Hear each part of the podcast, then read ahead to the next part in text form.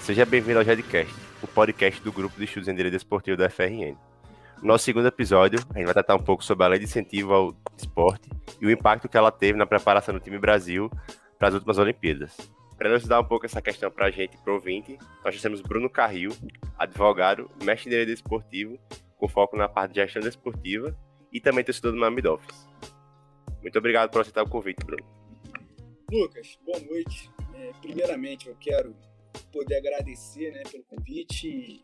É uma honra poder estar aqui hoje conversando sobre direito desportivo em ambiente acadêmico de alto nível, é, especialmente com foco ali na lei de incentivo ao esporte, que é um mecanismo super relevante para o desenvolvimento do esporte no Brasil, uh, muitas vezes ignorado ali pelos operadores do direito, pelas grandes empresas, pelas entidades esportivas, até mesmo pelos atletas, tá? Então, cara, eu agradeço pelo convite, né? Eu espero que essa nossa conversa ela possa ajudar de alguma forma, né? A difundir o direito desportivo de uma forma geral, né? Um pouquinho fora ali da, daquela caixa do, do STJD, do direito trabalhista, que são uh, os meios que, que geralmente costuma ter mais foco né, do direito desportivo. Certo. É, Para começar, você pode contar um pouco como surgiu esse interesse na questão da gestão esportiva e como isso impacta na sua carreira atualmente como advogado? Cara, é, eu sempre fui apaixonado por esporte, tá? Eu sempre tive é, sonho é, de poder ser um atleta de alto rendimento, participar de competição, mas é, isso exige talento, né? E eu não tenho. Então, assim, é, eu, eu, cheguei a me aventurar no judô, cara, consegui alguns resultados, mas nada muito relevante. Então, uh, quando eu direcionei a minha carreira para ciências jurídicas, né, eu enxerguei no direito desportivo a oportunidade de juntar aquilo que eu escolhi para ser minha profissão, né, direito, com aquilo que eu sempre sonhei fazer. Entendeu? Entendi. É, assim, de como isso se dá hoje, por exemplo? Como você aplica a gestão esportiva na sua carreira de advogado? Bom, ah, cara, atualmente eu trabalho é, um pouco nesse momento especificamente. Acho que para quem atua com direito desportivo no Brasil é um momento de crise. É um momento em que os, o, o esporte está recebendo um pouco menos de investimento, né?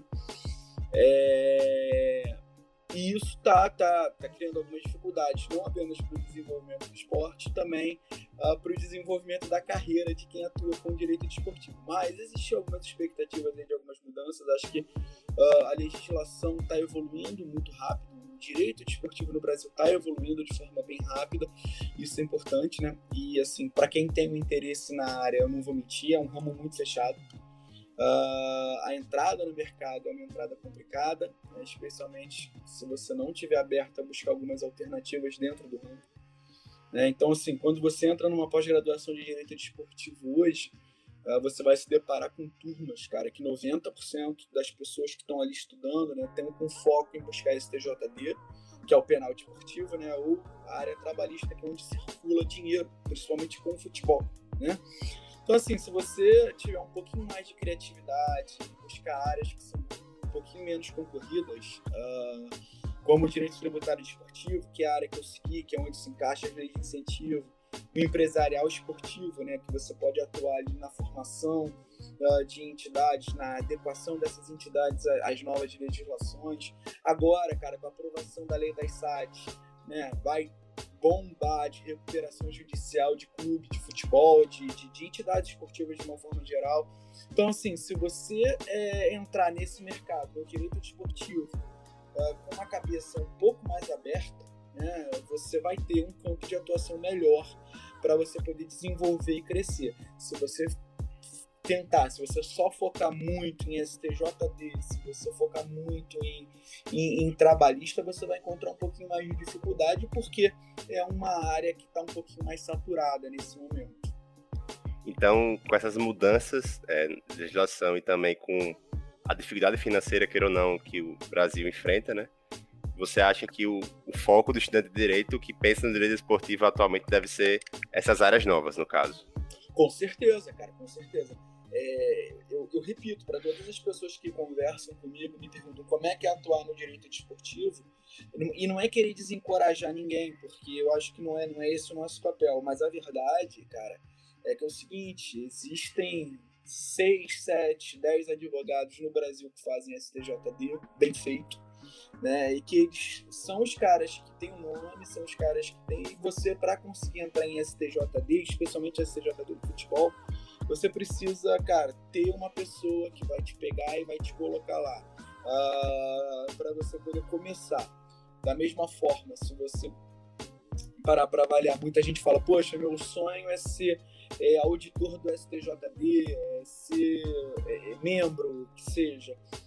Cara, infelizmente, é, é, e assim sendo muito sincero, o STJD não é um órgão tão sério, entende? É, hoje em dia não é feito nenhum tipo de exigência de você ter um, um currículo voltado para formação desportiva, em direito desportivo, nem nada. Né? Então, uh, você vê que pelos sobrenomes são um monte de filhos de alguém, é um monte de pessoas que estão ali, e, e, você vê que até mesmo pelas decisões, muitas dessas decisões elas acabam tendo um cunho político. Né? Então, assim, é, é atuar nessa área de STJD, atuar nessa área do penal desportivo, que é um foco que todo mundo tem, você até pode conseguir, as pessoas podem conseguir, não estou aqui desencorajando, mas é mais difícil. Né? Se você estiver aberto a buscar novas áreas do direito desportivo, você tem campo. Né? Especialmente quando você busca isso em alguns locais em que o direito desportivo é um pouco menos desenvolvido. Eu fico muito feliz de saber que uh, vocês no Nordeste estão fazendo esse trabalho de desenvolvimento do direito desportivo, porque uh, existe demanda, cara, existe uma demanda reprimida hoje no Nordeste nessa área, especialmente ali leis de incentivo. Vai ter muito campo a partir de agora para quem tiver é, know-how e para quem quiser trabalhar nessa parte de recuperação de, de, de, de clubes de futebol, recuperação judicial. Então, assim, é, sempre buscando, acho que o, o, os caminhos menos óbvios, né? Você acaba conseguindo um campo muito maior de desenvolvimento. Realmente, no caso, está colaborando com esse desenvolvimento aqui, no RN principalmente, que é o primeiro grupo de direito esportivo aqui da RN. Então, espero que o nosso pioneirismo continue a influenciar o pessoal daqui e ter mais jazz aqui no Nordeste também, e consequentemente mais estudantes esportivos. Queira ou não, os times daqui precisam. Isso aí, cara, com certeza. E eu parabenizo vocês por essa iniciativa. É, agora vamos mudar um pouco o foco, adentrar um pouco mais na questão olímpica, que é o tema desse podcast. Qual o impacto de políticas públicas como Bolsa Atleta e a lei de incentivo ao esporte na formação dos atletas olímpicos? Cara, o, o esporte no Brasil, como um todo, é uma política pública tá? É, e o desenvolvimento esportivo ele vai depender de ações associadas, né? Não, não adianta a gente pensar que de repente você vai fazer um repasse financeiro para um atleta e, cara, magicamente isso vai começar a impulsionar o esporte. Não funciona desse jeito, tá? Uh, então, hoje, o esporte nacional, né, o, o, que a gente desenvolve aqui, tá, tá, tá fundamentado no tripé, né? E esse tripé, ele é a Bolsa Atleta, né, o programa Bolsa Atleta, a lei de incentivo ao esporte a lei Agnello Piva. Né? É, esse tripé foi suficiente para impulsionar o Brasil, aí, o desempenho olímpico uh, brasileiro nos últimos anos. Mas, uh, se a gente começar a fazer uma análise um pouquinho mais crítica, né, uh, a gente vai entender que existe uma necessidade de trabalhar melhor né, a forma como esse, como esse dinheiro está sendo investido, né, principalmente para desenvolver Uh, o esporte educacional, que o Brasil é, tem um problema muito sério, pouquíssimas escolas têm uma estrutura adequada para oferecer uh, essa introdução ao esporte para alunos, para jovens, né? Uh, a gente vai ver que faltam desenvolvimento de ações estruturais, né? O Brasil tem os programas de estrutura, de, de aparelhamento de verdade, né? A gente vai ver que, cara, o Brasil faz pouquíssimo investimento na ciência do esporte, na formação de novos atletas, né? Se a gente fugir desse primeiro nível de, de discussão, de, de, análise, né? Chegando no segundo nível, a gente ainda vai poder aqui, cara, discutir critérios é, de investimento da Bolsa Atleta, de como é distribuído, né? a necessidade da redução da base desses beneficiados, uma melhoria geral da Bolsa, né? De, de, dos valores que são concedidos. Uh, cara, a própria forma como os, como os, os, recursos são distribuídos no Brasil, isso também é, é, é, uma, é uma situação que, que merece críticas. Então, assim, é uma discussão, cara, que a gente pode ficar aqui, cara, uns 30 programas conversando. A gente vai, vai poder falar aqui bastante sobre isso.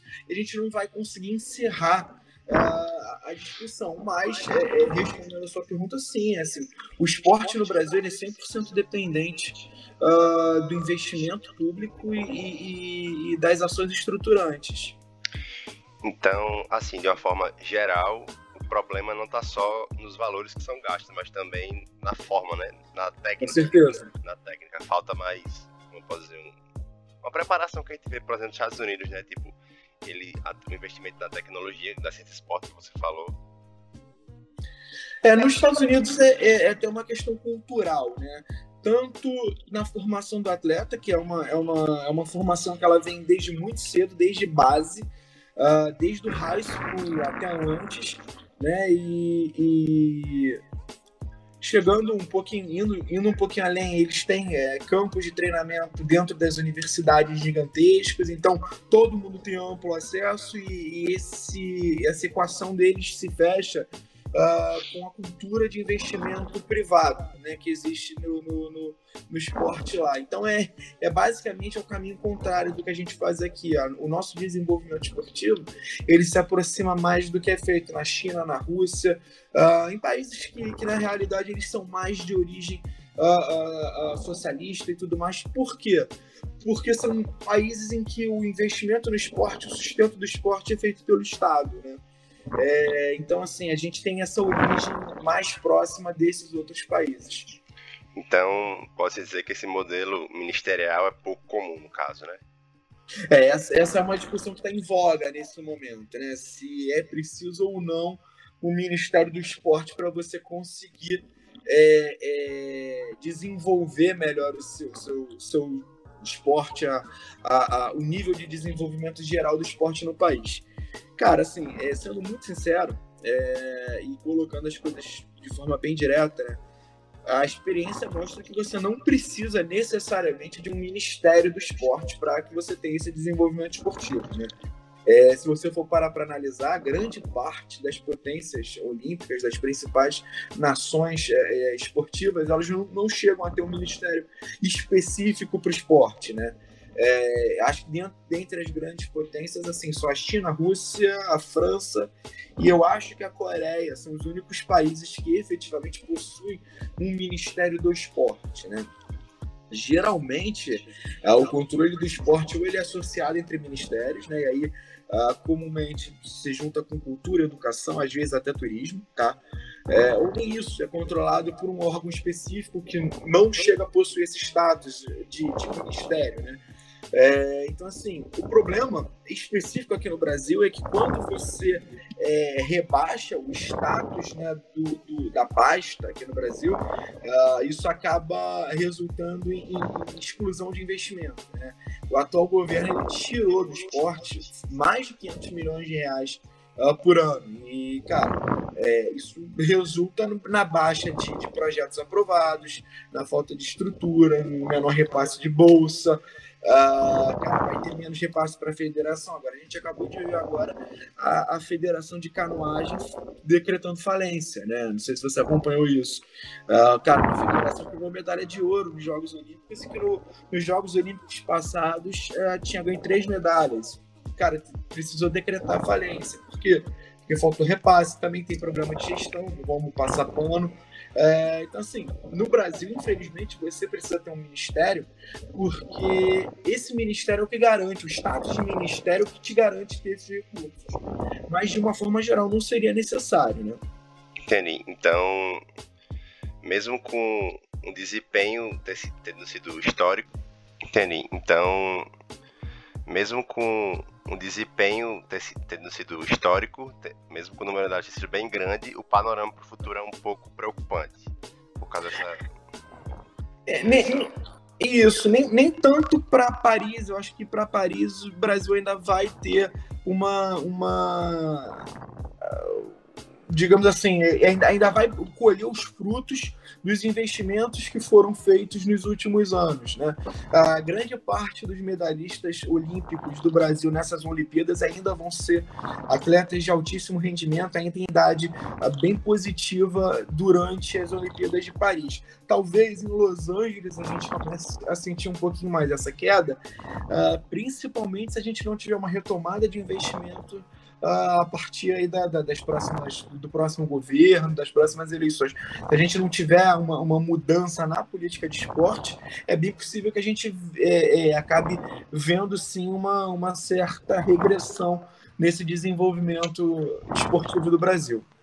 É complicado realmente. É...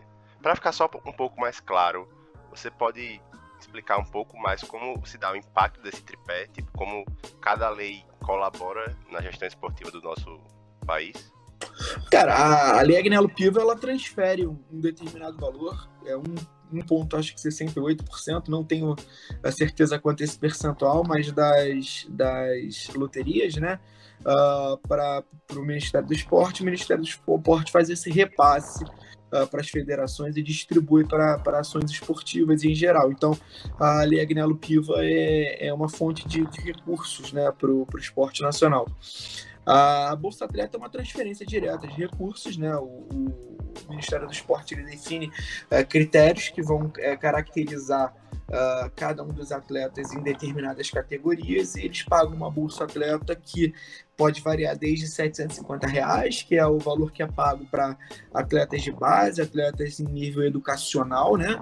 Até mesmo, acho que 15 mil reais, eu acho que chega isso no, na, na, na Bolsa Atleta Pódio, né?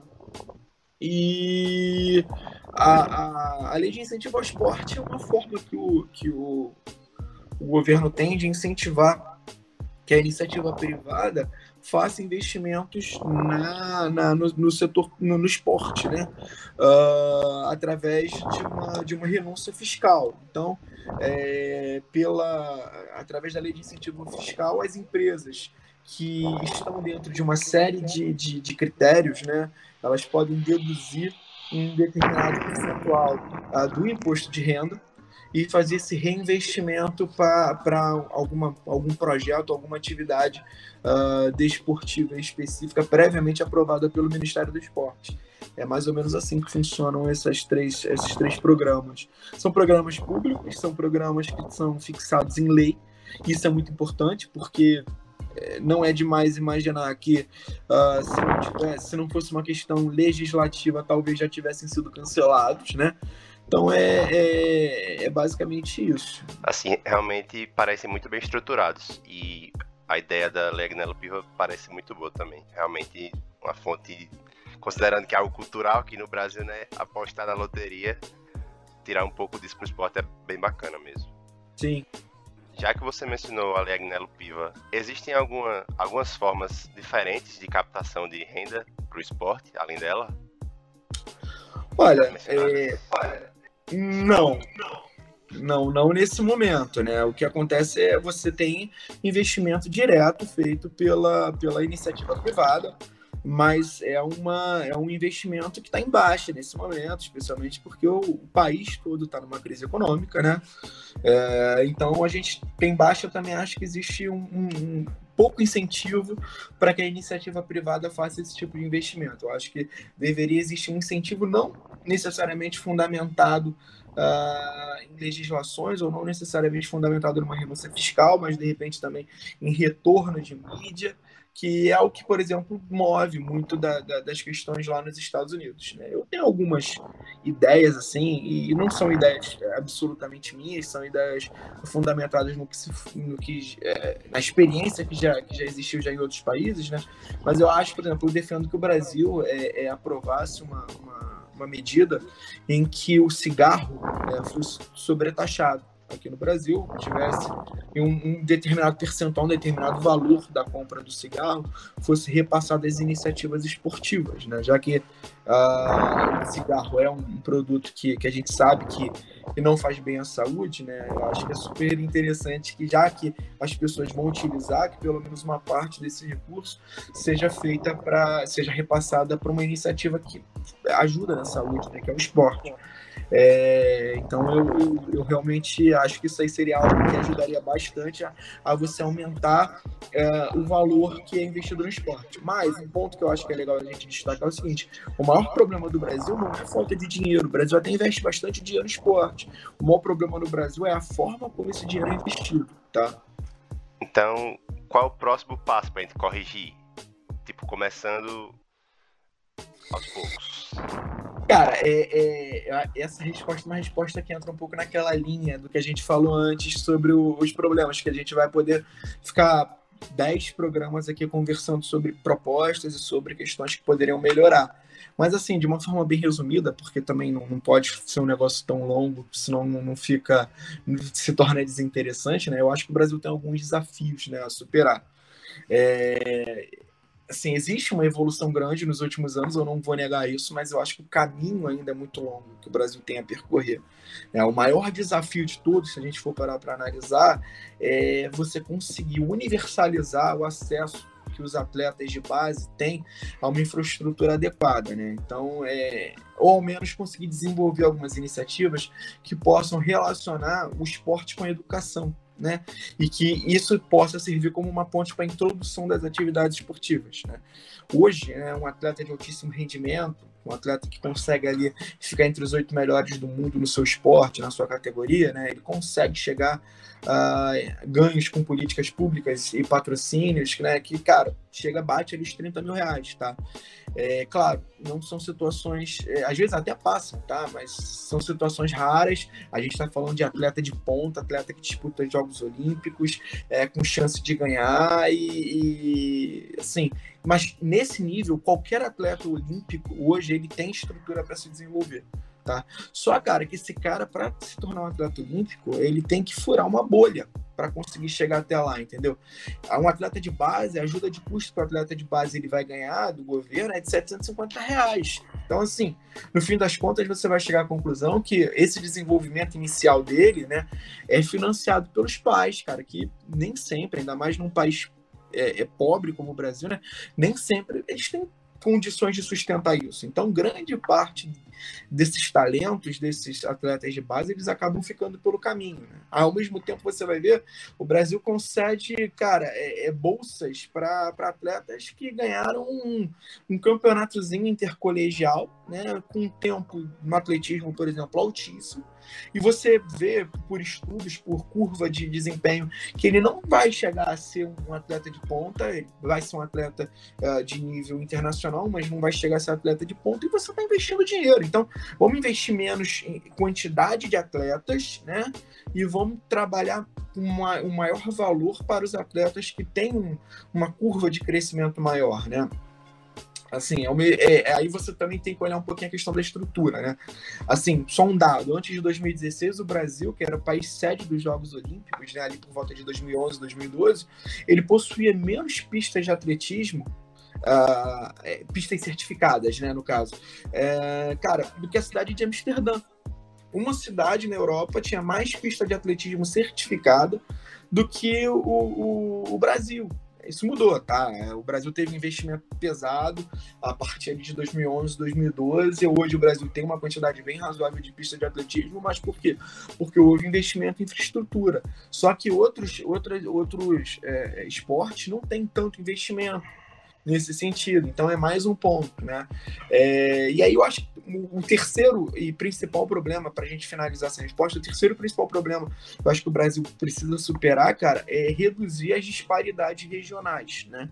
Que existe. O Brasil é um país muito grande e acaba que essas disparidades regionais elas são extremamente acentuadas e é, principalmente quando a gente fala de distribuição de verba de fomento ao esporte, né?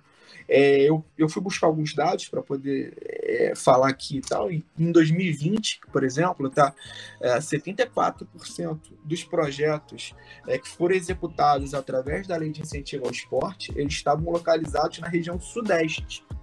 Tá? É, cara, enquanto isso, o, o centro-oeste e o norte concentraram juntos, somados, 2% dos valores. É, é uma disparidade muito grande. E se você for para, para analisar, essa diferença lá é ainda maior quando a gente começa a comparar região. Tá? Então, assim, é, quando você para para pensar, cara, São Paulo capital, ABC, né, é, os investimentos que eles recebem, né, e você compara isso com cidades do interior de um estado como Paraná, tá? É, você, vai, você vai ver, cara, que 84% das cidades de interior, elas sequer possuem um conselho municipal de esporte. Então, assim, o, para resumir tudo, assim, o, o, principal problema do Brasil não é propriamente a falta de recurso no esporte, mas uh, o investimento feito da forma que nem sempre é adequada, muitas vezes para fins políticos, e que não é distribuído de forma igualitária. Essa falta de eficiência, queira ou não, faz com que o atleta que tenha potencial de se desenvolver aqui no Nordeste tenha que ir para outros lugares, para São Paulo. A exceção que eu vejo é o boxe baiano, mas de resto, tipo, se a pessoa tem alguma pretensão, geralmente ela busca os polos que já recebem dinheiro, né, como São Paulo. O boxe é um caso bem específico. O boxe foi um projeto social que foi iniciado durante o último ano do governo Lula, tá? Uh, e é financiado 100% por dinheiro público, né? E isso que agora a gente está vendo é, é, é, uma, é uma ilha, na verdade. Né? A mesma coisa acontece com o que com o, o, a canoagem, que também foi na Bahia que se desenvolveu e tudo mais. Então, são ilhas, né? Às vezes você vê alguns determinados estados fazendo investimentos em esportes específicos, mas é muito pouco, né? existe um dado que é assustador diz que 34% dos atletas de base, é, apenas 34% dos atletas de base chegam ao segundo nível, que é você chegar a ser federado, entendeu? Então, assim, o Brasil perde 76% ah, de atletas, de potenciais atletas, por falta de estrutura.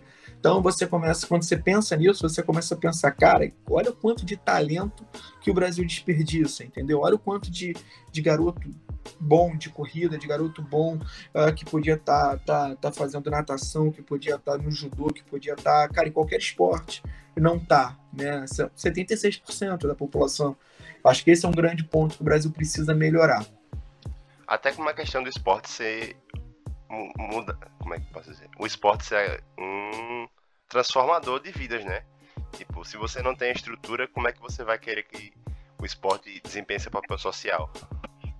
É, o esporte é um investimento em, em, em, redução das desigualdades sociais, esporte é investimento em saúde, esporte é forma de combate à, à criminalidade. É, Existem dados internacionais que demonstram que a cada 3 dólares que você, que a cada um dólar que você investe em esporte, você economiza 3 dólares que você precisa investir em outras áreas, digamos assim, da, da, da, da sociedade, né?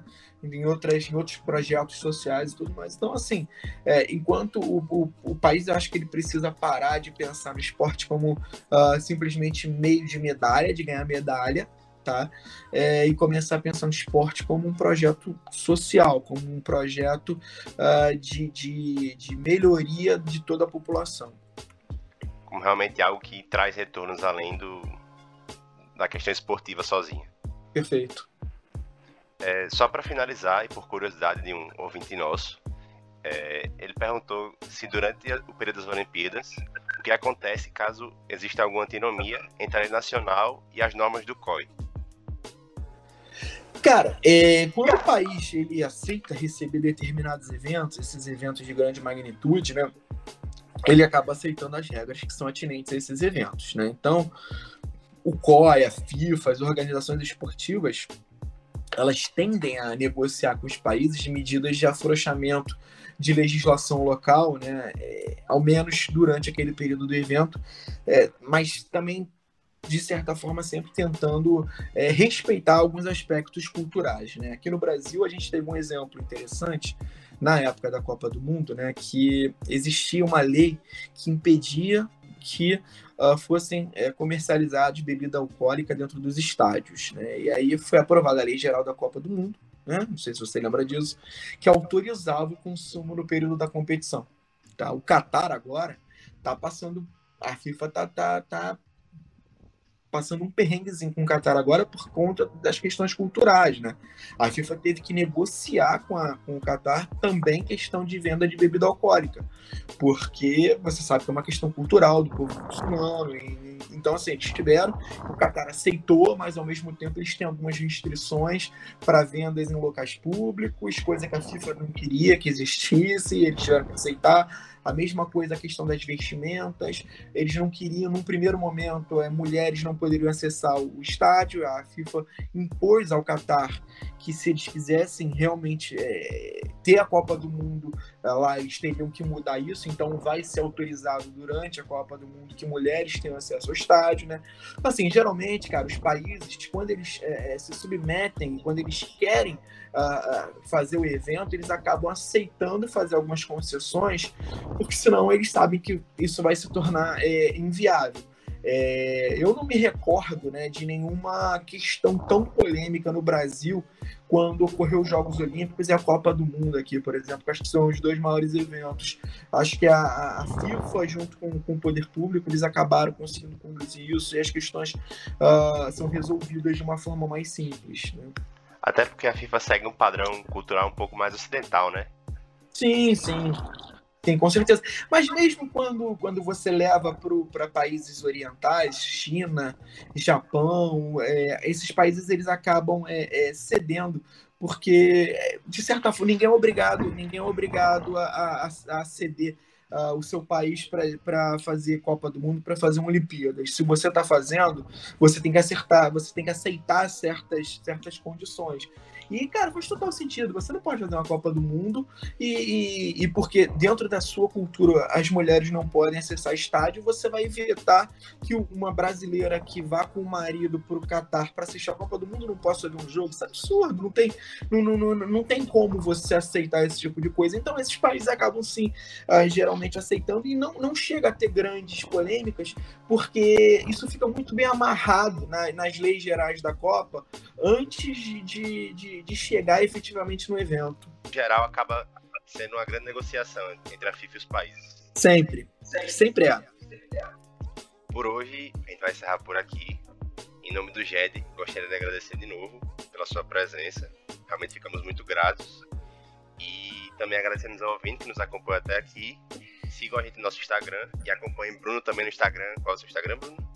Lucas, mais uma vez, cara, eu queria te agradecer aí pelo convite, né, pela oportunidade de poder conversar aqui, uh, especialmente sobre temas mais gerais de, de, de, direito desportivo, né, afastado de toda aquela questão de STJD, de, de direito do trabalho, que geralmente é o que se resume as discussões de direito do esporte no Brasil, né, o direito desportivo está crescendo bastante aqui no país, está é, tá se desenvolvendo rápido. Existe uma saturação de advogados atuantes nessas áreas, é, existe demanda né, enorme para especialistas em, em, outras áreas dentro do direito esportivo. Eu tenho certeza que quem tiver a mente aberta vai conseguir encontrar é, caminho, vai conseguir encontrar espaço. Então eu espero que essa nossa conversa ela possa abrir um pouco é, mais assim o leque de opção dos operadores de direito que desejam atuar nessa área, né? E cara, eu fico especialmente feliz em saber que, que vocês estão desenvolvendo um trabalho desse nível tão importante uh, no Nordeste, que é um local em que tem uma demanda reprimida muito grande, né?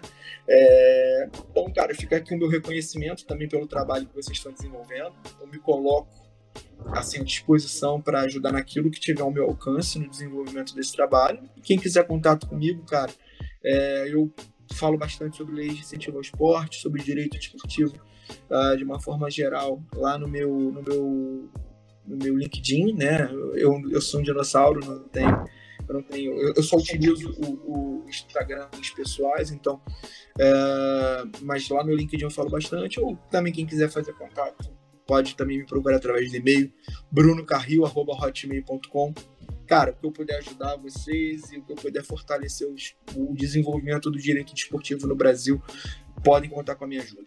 Tá bom? grande abraço.